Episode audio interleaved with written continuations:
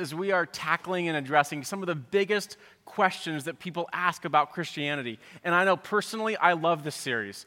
Not only because I love to study and I love to dig deep and kind of wade into those sorts of conversations, but I also know that as we as a church help people find and follow Jesus, there are going to be questions that come up as people think about whether they want to place their faith in Jesus and as they understand what following Jesus is all about. And the thing is, these questions people are asking, they're usually really good questions.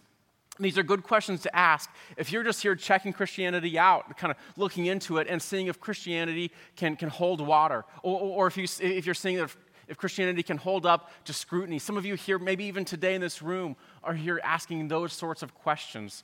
So let me affirm that this is the, this is the series that we want to have you at. And these are also good questions for those of us who have been following Jesus for a long time because we want to know that our faith rests on a solid foundation that can address and respond to some of the big questions that are being asked about Christianity. So, not only will this strengthen the foundation of the faith we believe in, but we know that as we sit in living rooms and talk with family members, as we sit in coffee shops and talk with friends, we know that these questions may be asked of us as well. So, hopefully, this series will give you some, some tools by which you can address the questions that you're asked throughout the week. So, whatever the case, hear me say this we encourage people to investigate Christianity. We never want to be afraid of asking big questions, even tough questions that come up. And so, as, as we ask these questions, the thing we want to keep in front of us is this. Here's our goal throughout this series. We want to show you that none of these questions has to keep us from believing in God. Instead, I think that as we ask these questions and as, the, as we roll up our sleeves and do the work of seeing how Christianity responds to these questions, I think asking these questions and seeing the responses, they can actually build our faith in God. And they can strengthen the faith we have in Jesus. And so, so far, we've looked at these questions. We've asked, isn't God just an angry God? We've asked if I can trust the Bible, and, and, we've asked, why does a good God allow suffering? And in each of these, as we've looked at these over the last few weeks, we've seen how Christianity offers inviting, but also compelling answers to each of these questions. So if you've missed out on any of these, go online, give it a listen, and get caught up. I encourage you to do that. Next week, Jeff is asking a question that I'm sure many of you have been asked something like this Why all the hypocrisy among Christians? We know how real that question can be. And then this morning, the question we're asking is Is Jesus the only way? And then let me put a little bit of direction to that question. Because we're not asking if Jesus is the only way for you to get that trip to Hawaii you've been saving up for. We, we are asking very specifically is Jesus the only way to truly know God? Is Jesus the only way for us to be saved from our sins? Is Jesus the only way for us to experience the truest and fullest life for which we were designed? Is Jesus the only way? And when you look at it this way, you see how big and important this sort of question is. It's big because it deals with who Jesus is. And as we talk a lot about Jesus at Brookside, we need to know who Jesus is. We need to remind ourselves why following him and inviting others to follow him really is so important. Because the way we answer this question, it will absolutely shape the way you approach Jesus yourself, won't it? You see, if, if we answer this question a certain way, then Jesus is just some convenient add on that you can tack onto your life, but he's really not that important. But if Jesus really is the only way to truly know God, then He is the Lord that we need to build our lives around. The, the way we answer this question will absolutely shape the way we tell others about Jesus. Is talking with others about Jesus just some kind of optional thing that we can do if we want to, but isn't really that important? Or is, is talking with others about Jesus, does it offer something so valuable that we can't not talk with others about Jesus? Does it add urgency to the importance of telling others that we know about him? Or this question is Jesus the only way? It's big because if the answer is yes, it challenges so much of what we hear in the culture around us about how moral and spiritual truth, about how all that stuff is just relative. It challenges current views of tolerance that define tolerance not just as accepting others around us, but going a step further and, affirming them and endorsing everything they believe, regardless of what they believe. So let's get right to it. Is Jesus the only way to truly know God? As we look at the Bible and as we read the Bible, the answer that we have to arrive at is yes. Now, now hear me say that very humbly. Hear me say that with all the care that I can muster, but Scripture is clear. Jesus is the only way to truly know God. We see Jesus himself saying this in John 14, 6. This is a verse we'll return to again and again today. Jesus says, I am the way and the truth and the life. The way, the truth, the life. No one comes to the Father except through me. And then, if you're new to Christianity, if this is your first time here, maybe you think, Jesus, man, he just had some inflated ego. How could he say that? This isn't just Jesus saying this. Further on in our New Testaments, we see another person, one of Jesus' followers, the Apostle Peter, saying the same thing. Peter says, Salvation is found in no one else. There is no other name. He's talking about Jesus here. So he's referring to, there is no other name under heaven given to mankind by which we must be saved. Then the Apostle Paul, maybe you've heard of him, he adds his voice into the chorus as well. In 1 Timothy chapter 2, verse 5, Paul says, There is one God, one mediator between God and mankind. One mediator. The man, Christ Jesus. And so, again, with, with humility and with care, the conclusion is still clear. There is only one way to God through Jesus. When some people hear this, maybe when most people hear this today, the only words that come to mind when they hear stuff like this we've been looking at, the only stuff they hear is keep out. And suddenly they're, they're brought back to these elementary school days where they're not picked for the kickball team or where they're on the outside of the cool, of the cool circle looking in. They only hear keep out. I remember when my wife Carrie and I were in Chicago, living there while I was attending seminary uh, we attended, or we, we went into a restaurant, and we had no idea how upscale this restaurant was. It, it had a dress code that we didn't know about. Uh, required reservations to get seated, which we didn't make, and it cost way too much money, so we both would have ordered water and like an appetizer or something like that. But so, so when we got into this restaurant, the, the host that greeted us discerned pretty quickly that we didn't fit the, the criteria for this restaurant, right? We weren't dressed right. We hadn't called ahead. We clearly didn't have enough money. And so the host was, was polite, but he let us know very quickly that we didn't belong there, that this wasn't the place for us. So I think we probably went down the road to Chipotle instead and had supper there and we're fine, you know? But, but the, this restaurant we went to, it was just too exclusive. The only thing we remember is just we didn't belong there, keep out. So when some people hear Jesus say that he's the way, the truth, the life, no one comes to the Father except through him, that's all they hear. They just hear keep out. The mental picture they get is this. If this is the mental picture you conjure up when you hear Jesus say what we read Jesus say in John 14, 6, today my goal is to get you to take this picture, crumple it up, and throw it away.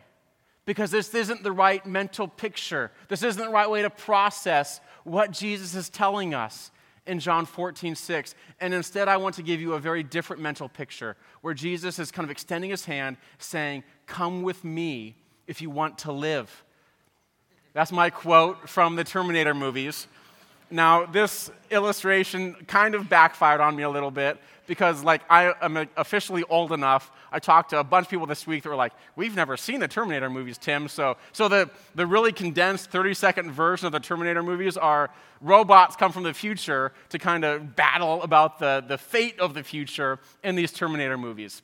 And in the movie I'm thinking of, Arnold Schwarzenegger, Terminator 2, is a good robot from the future, a good Terminator, come back to rescue John and Sarah Connor from bad Terminator, right? And so in this scene, Arnold Schwarzenegger is rescuing Sarah Connor from this institution that she's being held in against her will. And the bad Terminator is there to get her as well. So Arnold Schwarzenegger reaches out his hand to Sarah Connor. He's rescuing her, and he just says to her, Come with me if you want to live. It's a very narrow statement, isn't it? Come with me if you want to live. Who, who is the Terminator to say something like this? You see, he can say this because the good Terminator, Arnold Schwarzenegger's character, he really is the only one who can save John and Sarah Connor from the danger they're in. The, the good Terminator really is the only one who can bring them to a place of protection and safety and refuge. And so, this is how we should hear Jesus saying that He's the way, the truth, and the life. We should see Him extending His hand to us and saying, Tim, come with me if you want to live. Yes, it's narrow, but that doesn't make it bad. Because Jesus really is the only one who can save us from our deepest and most pressing problem sin and separation from God. I say this as one who's experienced this. Jesus did this for me, saving me from my sin, and then bringing us all who receive him into the truest and fullest life for which we were designed. Jesus is the only one who can do this. So, yes, it's narrow, and it is great news. I know that can be a big jump to make. If our mental picture has been so, so full of just this idea of keep out, going over here to this idea of come with me if you want to live. And so today, my goal with rest of my time up here is just to help us close that space and to move from keep out and to move over here to seeing what Jesus says, processing that through the lens of Him holding His hand out to us and saying to each of us, Come with me if you want to live. I can't say strongly enough how important approaching what Jesus says here, seeing Jesus is the only way to truly know God, I can't stress how important it is to see it through this lens because this will absolutely influence the way we approach Jesus ourselves and our motivation to share him with others. So, this topic is big, right? So, we're going to approach it from two angles. First of all, what I want to do is I just want to come at it by, by asking a few questions that are usually follow up questions people ask of us when they hear that Christians believe that Jesus is the only way to truly know God. Here's the way these questions usually look they go something like this Aren't all religions basically the same? So, how can you say that one way is right when, when at, at least the big level, aren't they saying the same thing? Another question Won't believing that Jesus is the only way, won't it lead to oppression and hostility towards those that don't believe? It's a good question. And then, third question Won't believing that Jesus is the only way, won't it lead to feelings of arrogance? by those who do believe. And so I, I, think that if we can diffuse and dismantle these sorts of questions, that can help us see that believing that Jesus is the only way, it isn't that outrageous of an idea.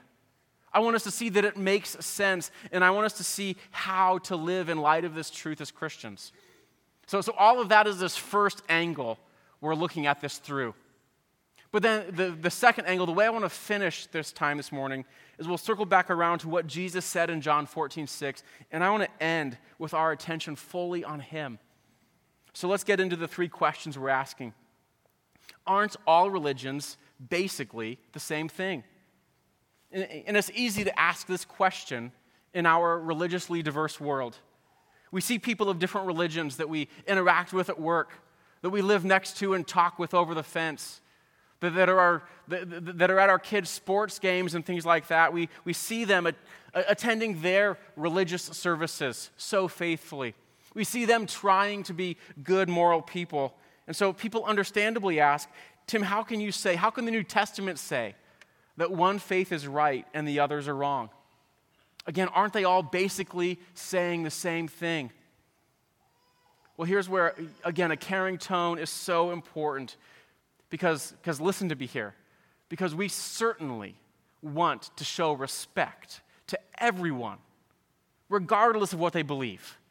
We want to do that. But once you start to look under the hood at any of these different religions, you start to realize that their teachings aren't all basically the same. You see, no one who follows any of the world's major religions would say that.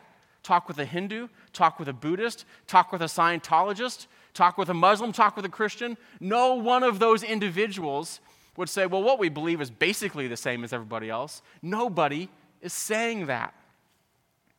Basically, you, you, you, see, basically, you can do research yourself that any one of you here can do that will show you that religions believe very different things about things that really do matter.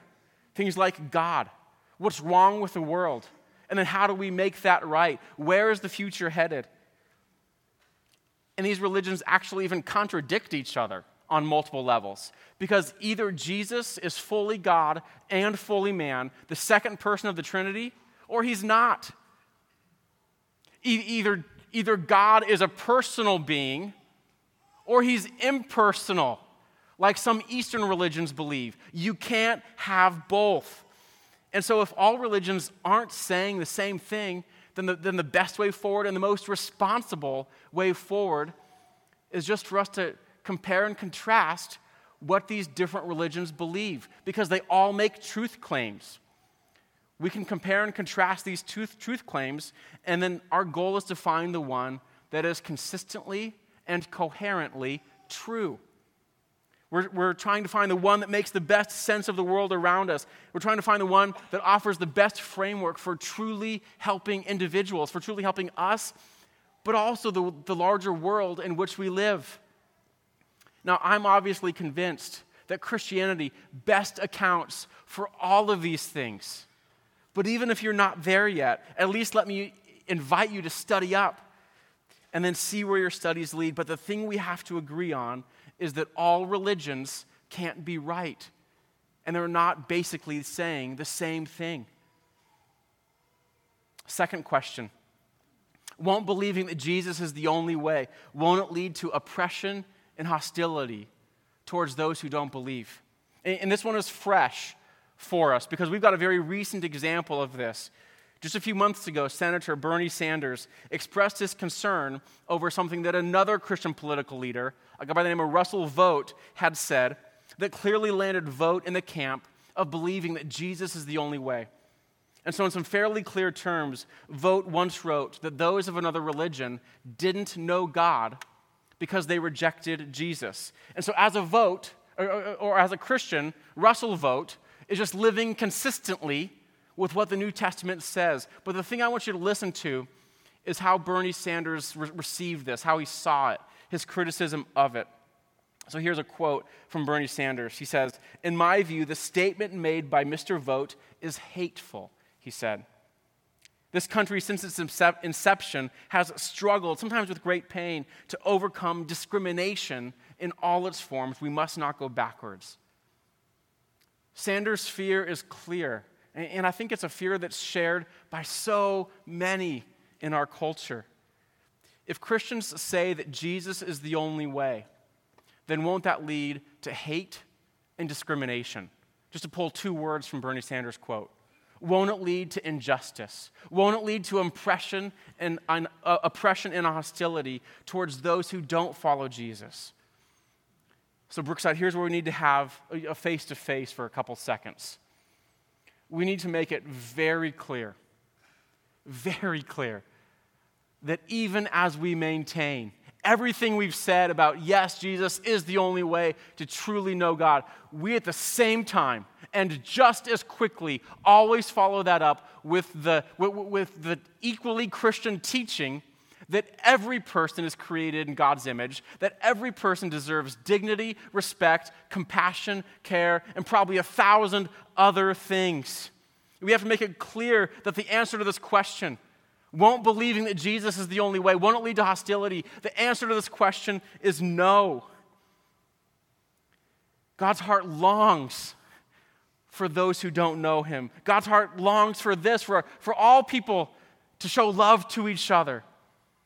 Timothy Keller, is a guy who's helpful for me on this. He, he ministered at a church in the New York area for decades. New York, kind of this cultural epicenter, lots of non Christian skeptics that he interacted with, lots of people from other religions. Listen to kind of how he sets things up for this. He's got a great book out called The Reason for God, where, where he's basically setting up a quote I'll pull up here in a second. But, but Timothy Keller, what he's talking about is he's talking about the first centuries of Christianity, how early Christians maintained this belief that Jesus is the only way to God. And at the same time, early Christians were the ones that stood apart, stood out, stood distinct as pursuing dignity, compassion, and care for others, regardless of what they believed.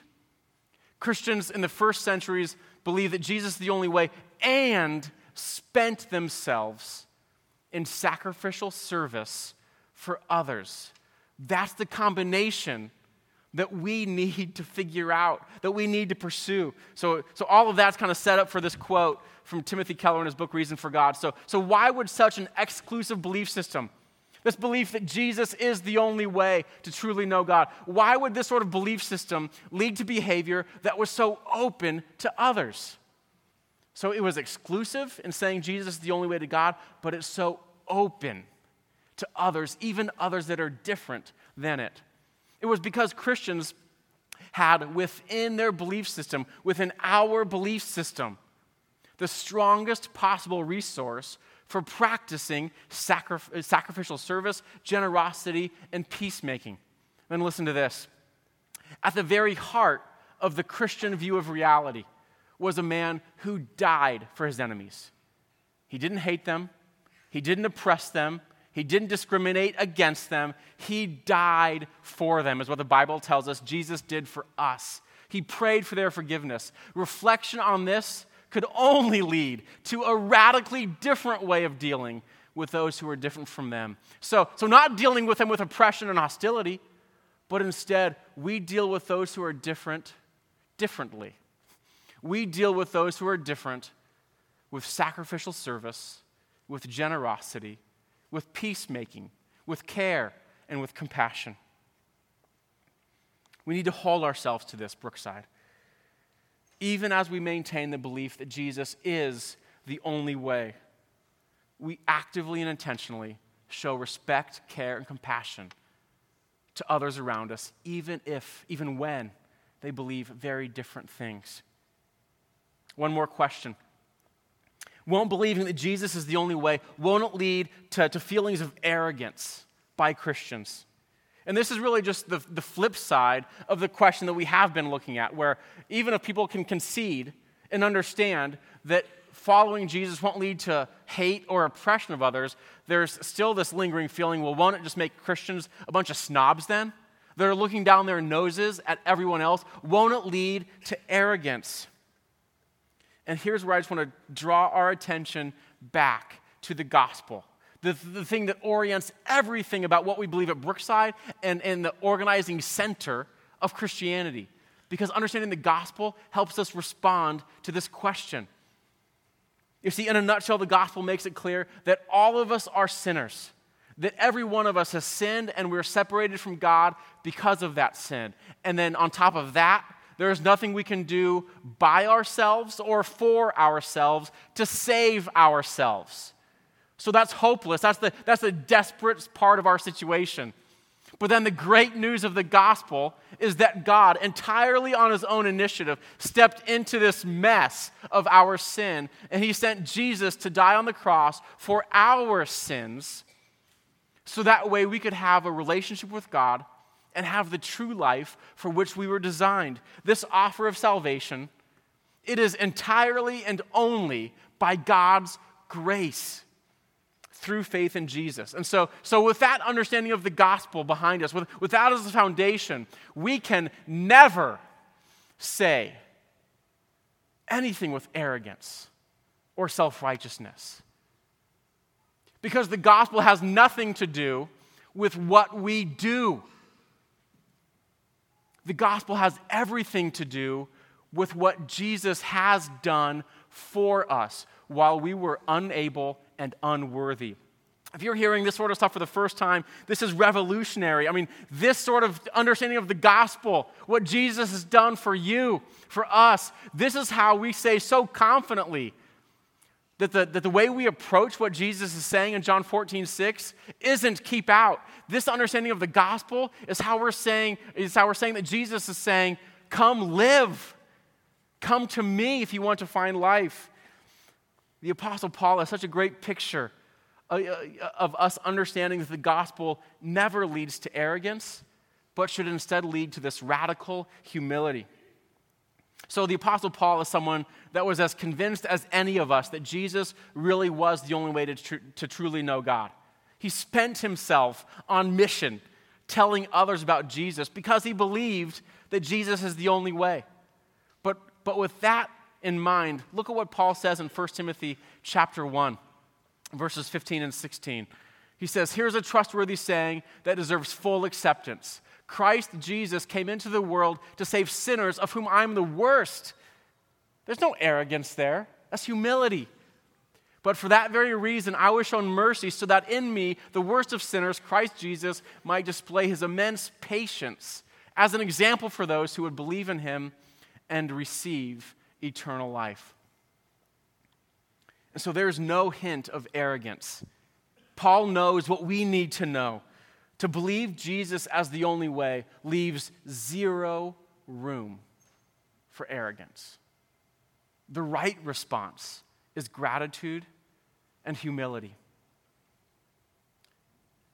All right, so, so up to now, we've been focusing largely on the second half of John 14, 6, where we've kind of been, been asking questions about what Jesus says when he said, no one comes to the Father except through me.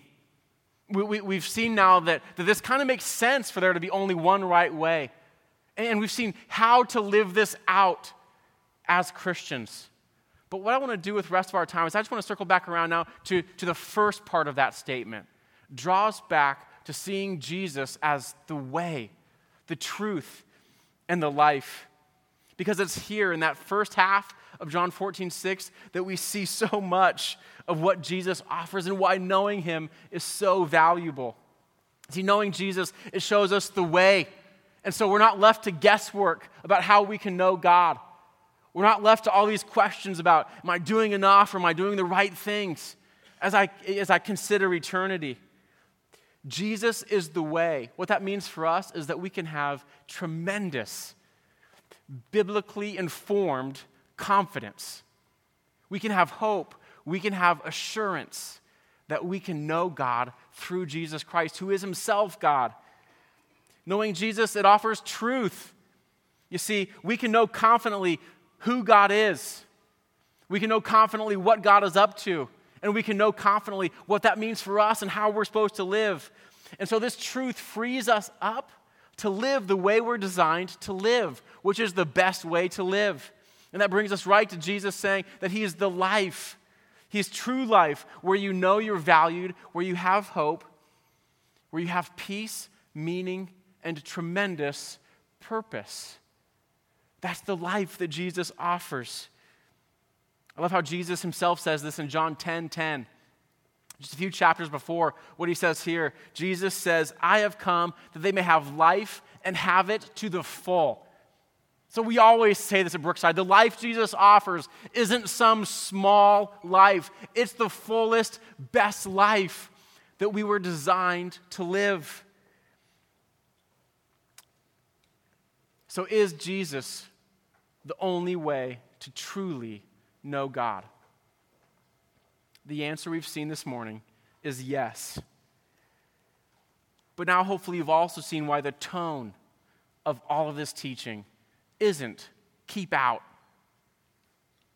The tone of this teaching that Jesus is the way, the truth, and the life, the tone of this teaching that, that no one comes to the Father except through him, the tone is Jesus extending his hand to you, saying, Come with me if you want to live.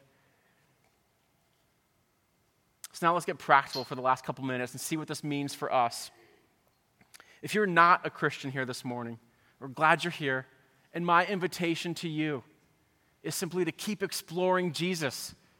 keep getting to know who he claims to be and who he's revealed to be in the New Testament.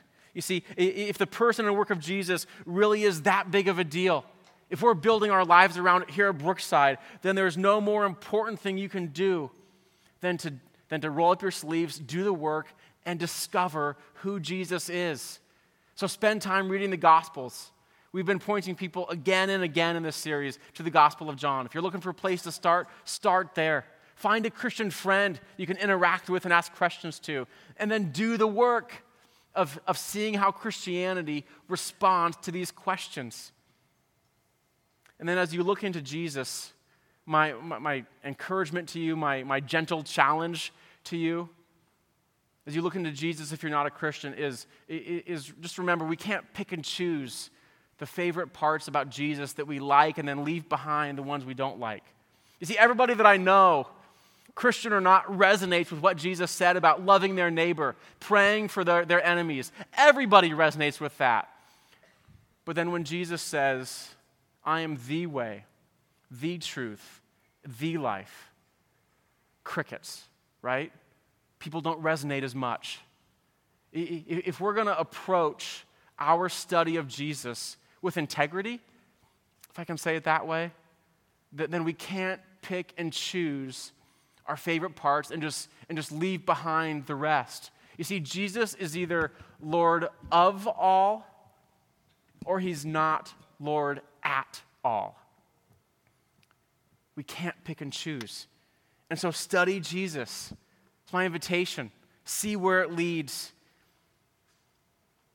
And if Jesus really is Lord of all, He's inviting you into a life giving relationship with Himself.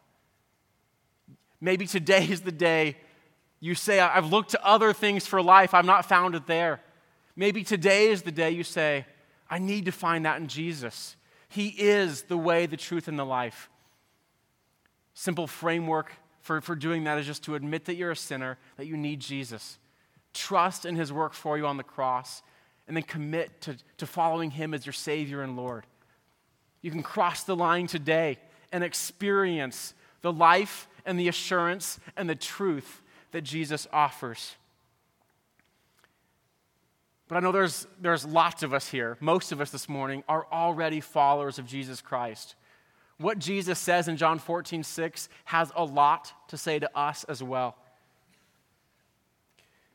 You see, knowing Jesus doesn't just provide key card access into heaven. We need to understand that as followers of Jesus. Jesus is the way, but he's also the truth and the life. And we need to keep all of these things in front of us. So Jesus is the way to know God, but he's also the truth that we need to conform our lives to. And so in Jesus' life and in his teaching, we need to line ourselves up with Jesus as the truth. And then Jesus is the life. We need to look to him for the most thirst quenching, fully satisfying, fully meaningful sort of life. And we need to stop trying to slip substitutes, even as Christians, in front of Jesus for, for experiencing that life, true life, the way it's designed to be lived is only experienced in Jesus. And then for Christians, what we've seen today, it also adds value and urgency to our mission. You see, our, our mission of helping people find and follow Jesus, it's not optional. John 14, 6, I believe is true that Jesus is the way, the truth, and the life. And so that means we need to share the gospel because we've seen something in Jesus that we want others to see. So we end again just with Jesus' words in John 14, 6. He is the way, He is the truth, He is the life. No one comes to the Father except through Him. There is nothing that says keep out about that. That's an invitation. Instead, inviting every one of us here in either recommitted ways, maybe for the first time, to come to Jesus and find life. Let's pray. Heavenly Father, we thank you for the gift of Jesus, that even in the midst of our sin, Father, on your own initiative, you chose to reach out to us that you, that you never thought keep out. But instead, you sent Jesus to extend his hand to us, to extend both of his hands on the cross and to die for us. And to see that as him saying, Come to me and live. So, Jesus, may, may this narrow teaching about Jesus, that he's the only way, may we see that as good. May we see that as valuable. May we find life in Jesus. It's in his, it's in his name that we pray. Amen.